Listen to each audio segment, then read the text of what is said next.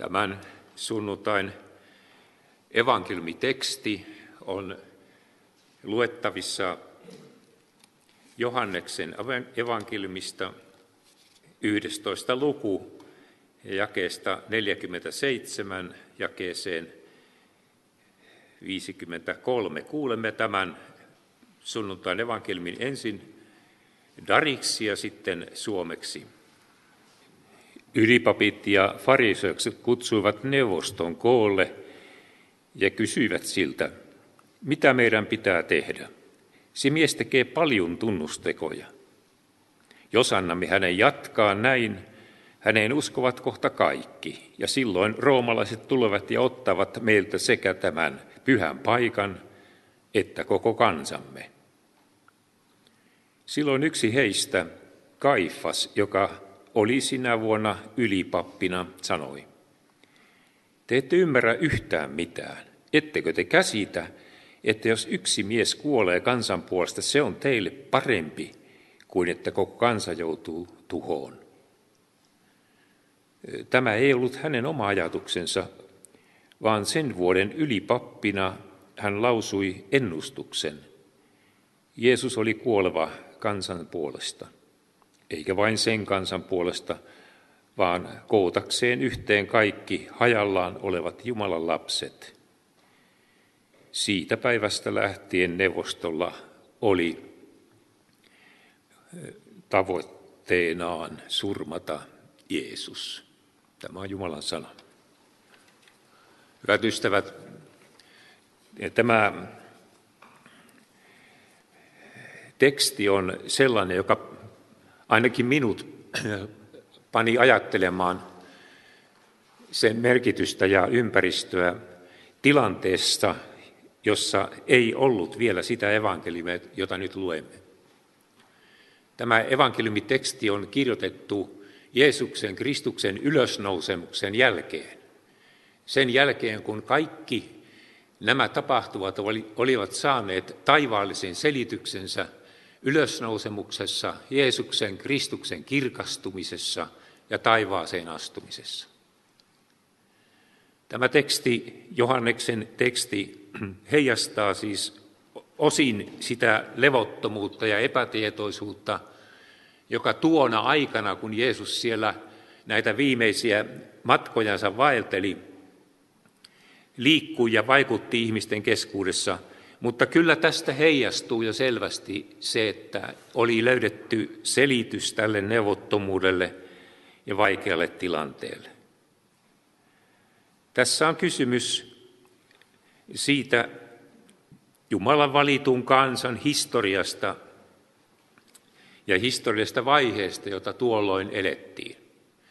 Me tiedämme sen, että vanha testamentti jo puhuu Messiasta ja puhuu siitä hyvin paljon. Siellä on jo, jo monessa kirjassa, etenkin Jesajassa, jossa annetaan lupaus Israelin kansalle Messiasta ja annetaan myöskin nämä tuntomerkit.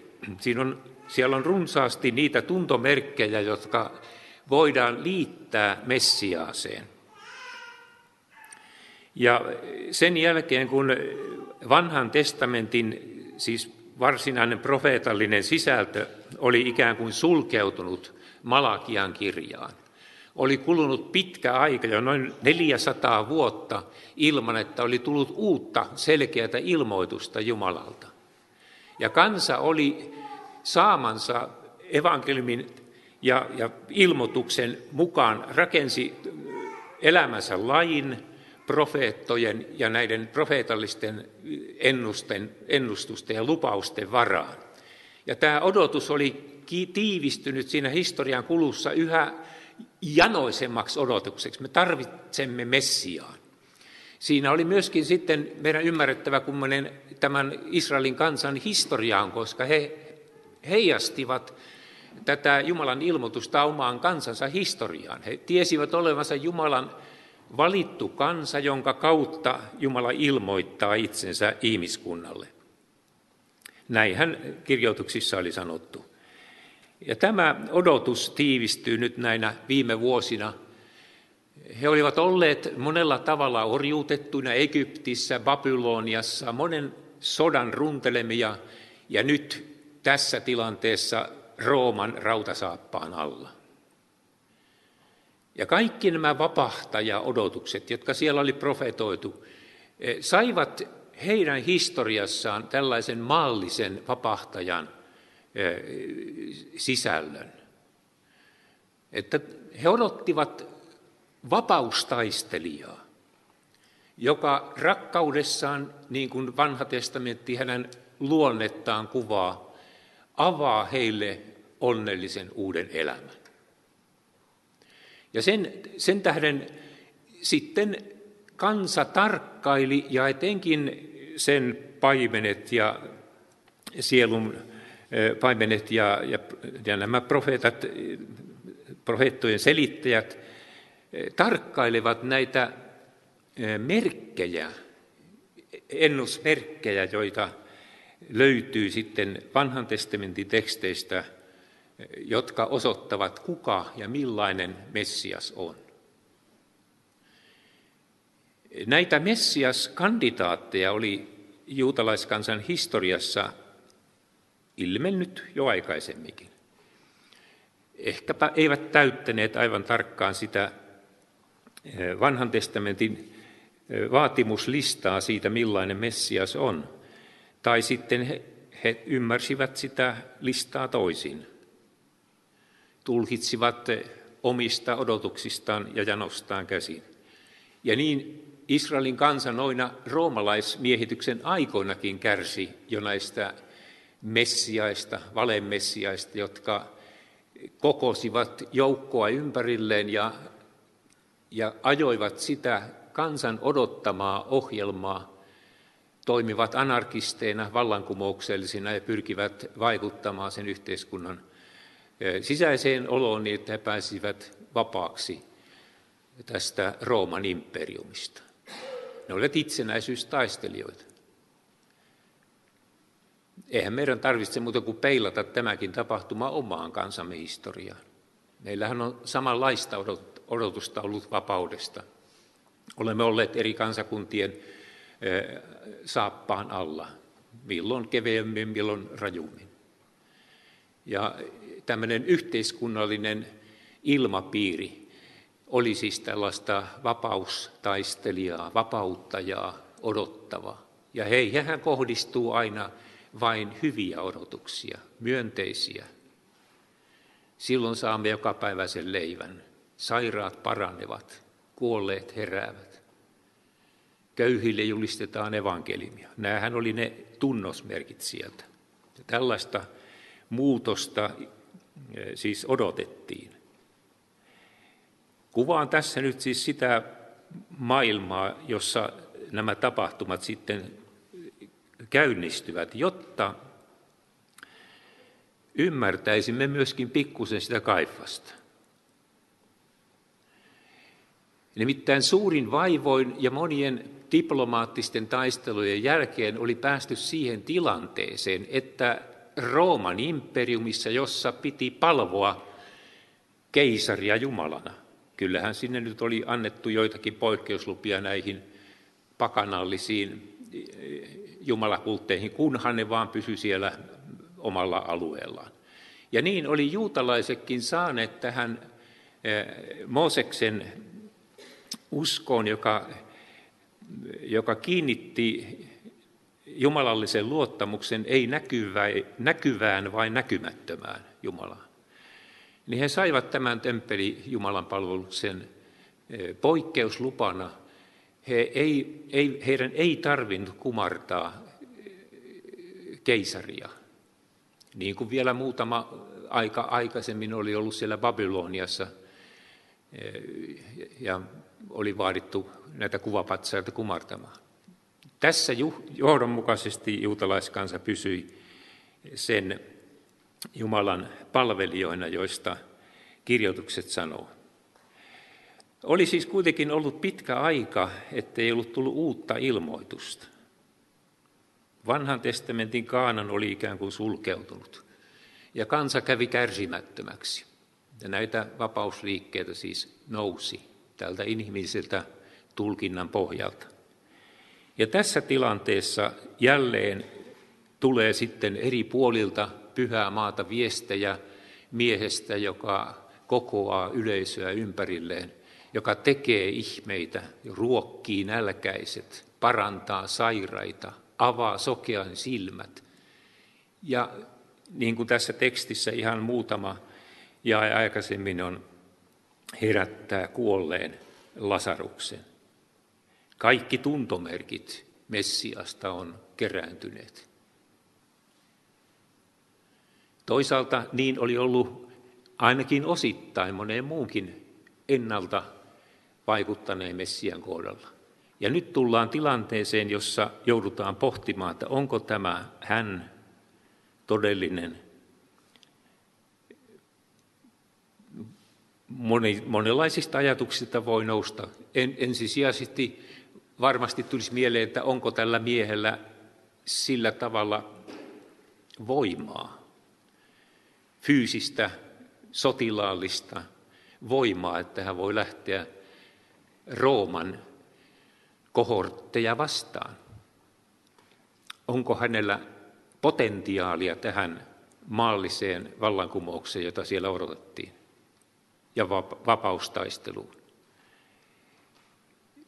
Ja sitten toisaalta on ylipapit, kansan vanhimmat, jotka koittaa säilyttää sen hauraan status quoon, siis tasapainotilanteen, että he saisivat pitää tämän, tämän temppeli Jumalan palveluksen, saisivat käyttää temppelirahaa, jossa ei ole enää keisarin kuvaa, säilyttää sen, sen autonomian, uskonnollisen autonomian, joka olivat vaivoin saavuttaneet. Ja siitä tulee tällainen poliittinen löysällä köydellä kävelemisen tilanne, jossa mekin suomalaiset ollaan oltu tämän vainojan ja, ja saappaan siis sotilaisen uhan alla tässä pienenä valtiona suurvallan kupeessa. Eli selkeästi tämän historiallinen tausta on hyvin tämänpuoleinen. Siinä on ollut tämmöinen yhteiskunnallinen jännite ja, ja siinä ei kauhean isolla kivellä voi kaifasta heittää, kun hän diplomaattina koittaa löytää semmoista rauhallista ratkaisua, että, että, että tämä tämä Jeesusliike ei eskaloituisi sellaiseksi vapaustaisteluksi, missä, missä meillä ei ole työkaluja käsissämme. Emme pystytä tuolle Rooman arvalle mitään. Tästä tulee verenvuodatus, niin kuin sitten 40 vuotta sen jälkeen tulikin. Ja ihan samoista peloista johtuen. Juutalaiset lähtivät hakemaan inhimillistä ja valtiollista vapautta. Tämän ajan politiikka ja Jumalan valtakunnan, iankaikkisen valtakunnan politiikka on kaksi eri asiaa. Ja ne on hyvä pitää erillään. Tämä johtopäätös, johon Kaifas ja vanhimmisto siellä sitten ryhtyi, yhtyi, oli varsin looginen. Tosin siinä varmaan joutuvat hieromaan omaa tuntuansa, koska tarjosivat esittivät kuoleman tuomiota Jeesukselle. Ja he tunsivat sen, että laki sanoo tällä tapaa. Ja heillä ei ollut oikeutta tappaa lain mukaan. Ja silloin vedetään sitten tämä Rooman maaherra siihen neuvotteluihin mukaan. Sillä on ihan selkeä tämmöinen poliittinen logiikka tällä tällä Jeesuksen tuomitsemisella. Olkaa vaan rehellisiä, te olisitte tehneet suurin piirtein samalla tavalla, jos olisitte olleet hallintapaikalla. Näin se olisi mennyt. Ja olisitte puolustellut sitä varmasti sillä, että minä haluan säästää kansani verta ja löytää jonkinlaisen diplomaattisen ratkaisun tähän ongelmaan. Näin siinä olisi käynyt. Jumala kätkee suuruutensa ja siunauksensa aina.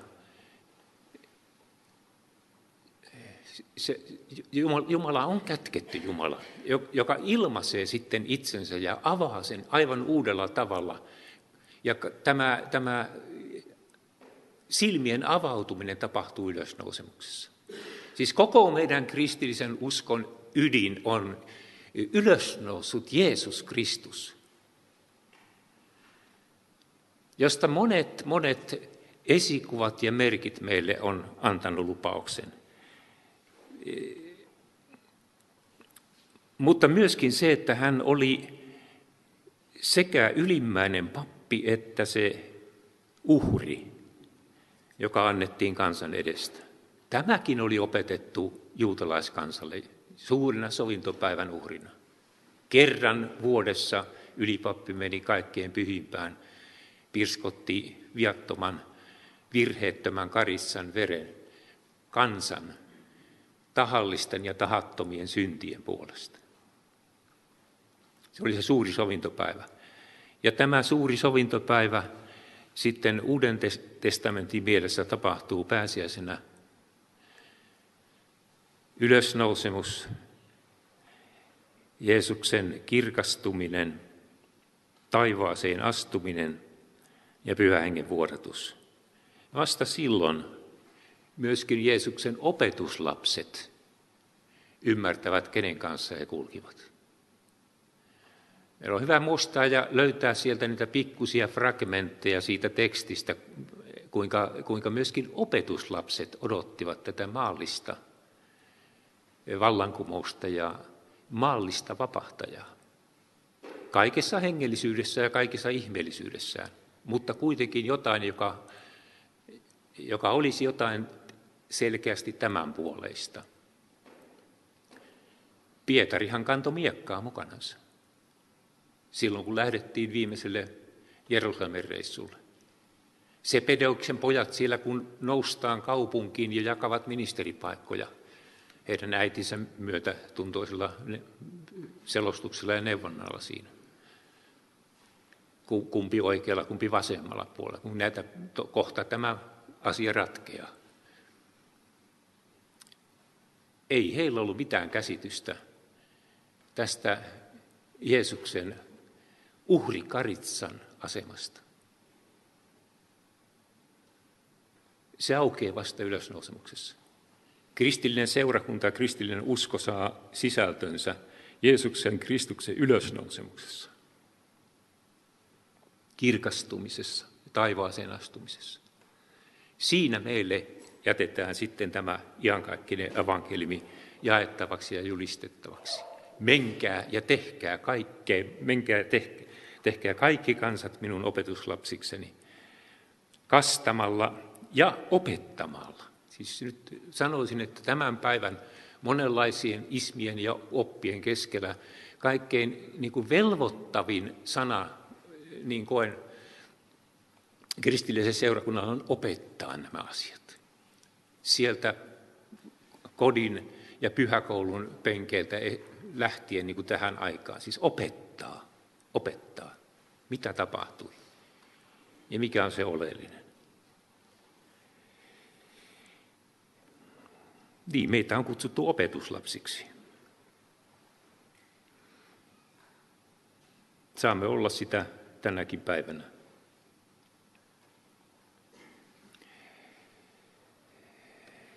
Vasta uusi testamentti tuo siis sen profeetallisen sisällön avautumisen meille.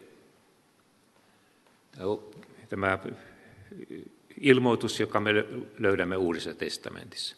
Mutta sitten on hyvä muistaa, että Vanhassa testamentissa on tietysti paljon sellaista profetiaa, joka liittyy Jeesuksen toiseen tulemiseen. Hänhän tulee takaisin. Hän on itse sen sanonut. Ja se on vahvasti sanottu ja alleviivaten sanottu nimenomaan Uudessa testamentissa. Ja ne ajat ja ajan merkit on sekä evankeliumeissa että sitten ilmestyskirjassa. Me emme ole tällä hetkellä kyllä yhtään sen kummallisemmassa asemassa kuin oli tuo juutalaiskansa vanhan testamentin jälkeen, joka odotti Messiaan tuloa. Mekin odotamme. Meilläkin on samat eväät. Jumalan sana ja sen oikea lukeminen. Ja meidänkin keskuudessa on monenlaista spekulaatiota siitä, mitä se ilmestyskirja tarkoittaa, kuinka se toteuttaa itsensä. Emme ole yhtään erilaisessa asemassa. Ja sen tähden kaikkein niin kuin, vaarallisimpia syntejä, mitä me voimme ajatella, ja sekin me voidaan lukea ja ymmärtää raamatun teksteistä, on se, että me ryhdymme auttamaan Jumalaa, neuvomaan häntä.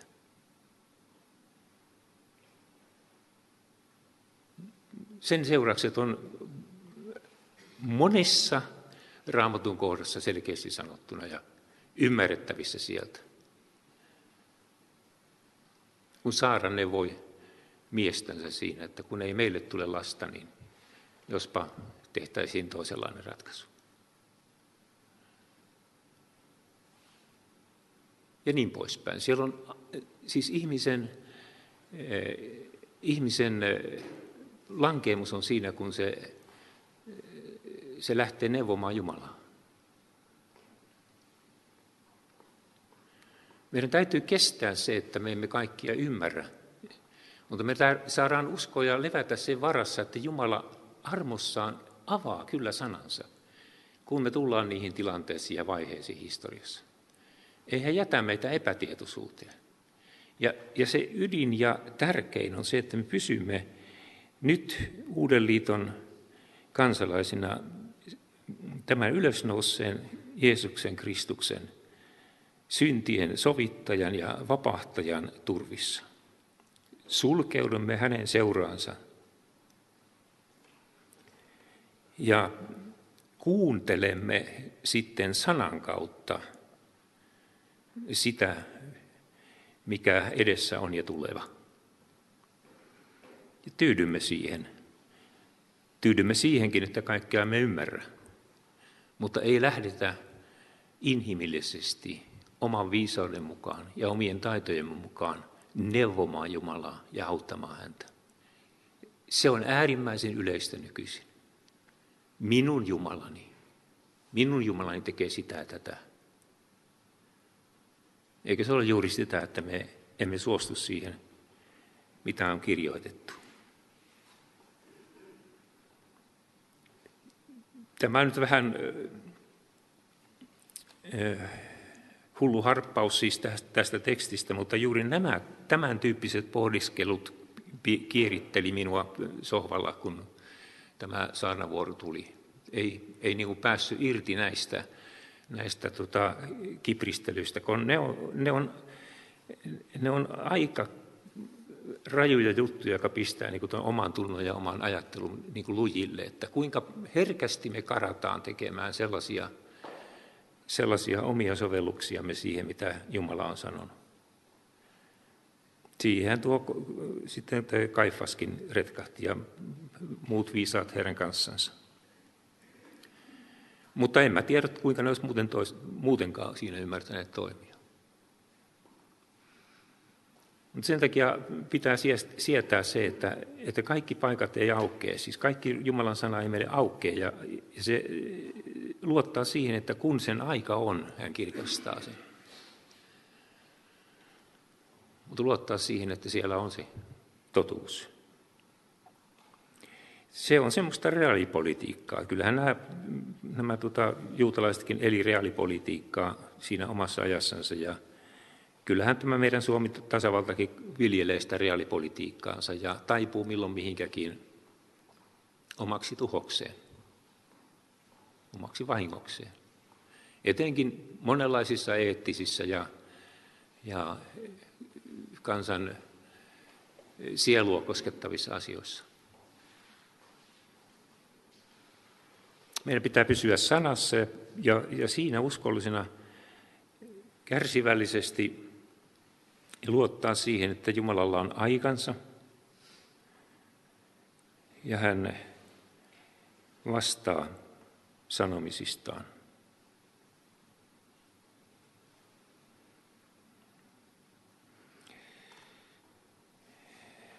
Niin hän, vasta, niin hän todella vastaa, vastaa siitä, mitä hän on sanonut. Ja mitä hän on sanonut, se pitää paikkansa. Meille on julistettu ilosanoma Jeesuksessa Kristuksessa. Se on ilosanoma köyhille, sairaille, sokeille. Ja niitähän me olemme. Ja hän on ennen kaikkea luvannut herättää meidät kerran kuolleista iankaikkiseen elämään. Jumalan iankaikkiseen lapseuteen. Hiljenemme rukoukseen vielä. Vapahtaja Jeesus, anna meille sitä nöyryyttä ja sydämen mieltä, että me suostuisimme sinun sanasi sellaisena kuin se on kirjoitettu. Ja taivuttaisimme oman viisautemme ja oivalluksemme niin kuin pysymään uskollisena sille, mitä on kirjoitettu. Me Herra, tiedämme sen, että sinä olet nyt sanonut sen sanassasi kaiken sen, mitä meille ihmisille sanot. Se ilmoitus on, niin kuin oli vanhan liiton kansalle päättynyt Malakiaan, niin meillä se on päättynyt ilmestyskirjaan. Ja nyt me odotamme sinun lupaustasi täyttymystä. Herra, siunaa tätä seurakuntaa tämän levottoman ajan keskellä. Anna sellaista sydämen uskollisuutta ja sanassa pitäytymistä, jonka kautta me saamme häpeämättä sitten kerran liittyä siihen kuoroon ja ylösnousemuksen riemuun, joka on varmasti tuleva. Kiitos siitä, että me saamme odottaa tämä historiallisen ensimmäisen pääsiäisen juhlia ja juhlimista. Ja Suomelle se sydämen mieli, että me osaisimme siitä katsoa sitten tätä aikaa, jossa nyt ollaan. Kiitos sanastasi, johon saamme tukeutua ja jonka varaa jättää itsemme ja ajatuksemme ja turvamme. Amen. Me nousemme tunnustamaan yhden yhteisen kristillisen uskomme. Tämä on muuten, sanon tästäkin vielä, että kaiken tämmöisen levottomuuden ja arvomyllytyksen keskellä, missä me eletään, niin se, että me saadaan sanoa ääneen yhteinen uskomme, niin se on, se on jotain sellaista, joka pitää meitä, meitä niin kuin sillä tiellä, jossa meitä ei eksytä, eksytetä näiden, näiden harhaisten liikkeiden riveihin, jossa, jossa tulemme niin kuin pettymään, niin kuin Jeesuksen aikaiset vapautusliikkeet. Meidän vapahtajamme Jeesus Kristus tulee, mutta hän tulee sitten, kun hän katsoo sen oikeaksi. Mutta nyt me saamme tunnustaa sen uskon. Se on tiivis rukous ja se on se, on se joka pitää meidät tiellä. Sen takia me on hyvä sanoa se aina ääneen, koska kun me sanomme sen Jumalalle, hän ikään kuin vastaa siihen myöskin. Se on keskustelua myöskin meidän vapahtajamme kanssa. Se on sydämen tunnustus ja uskon ilmaus. Ja sillä on tärkeä merkitys sille, että säilytämme oma uskomme tässä maailmassa, jossa kaiken näköisiä sinne tänne vetäjiä on. Eli käymme tunnustamaan apostolisen uskon tunnustuksen.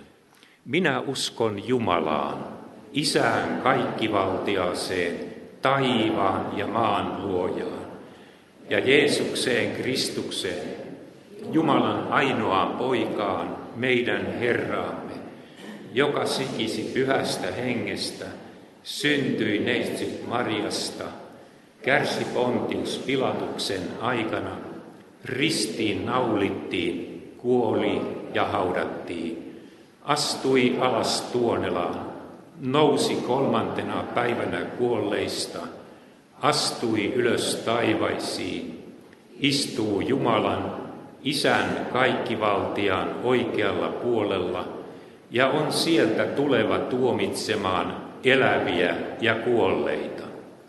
Ja pyhään henkeen, pyhän yhteisen seurakunnan, pyhäin yhteyden, syntien anteeksi antamisen, ruumiin ylösnousemisen ja iankaikkisen elämän.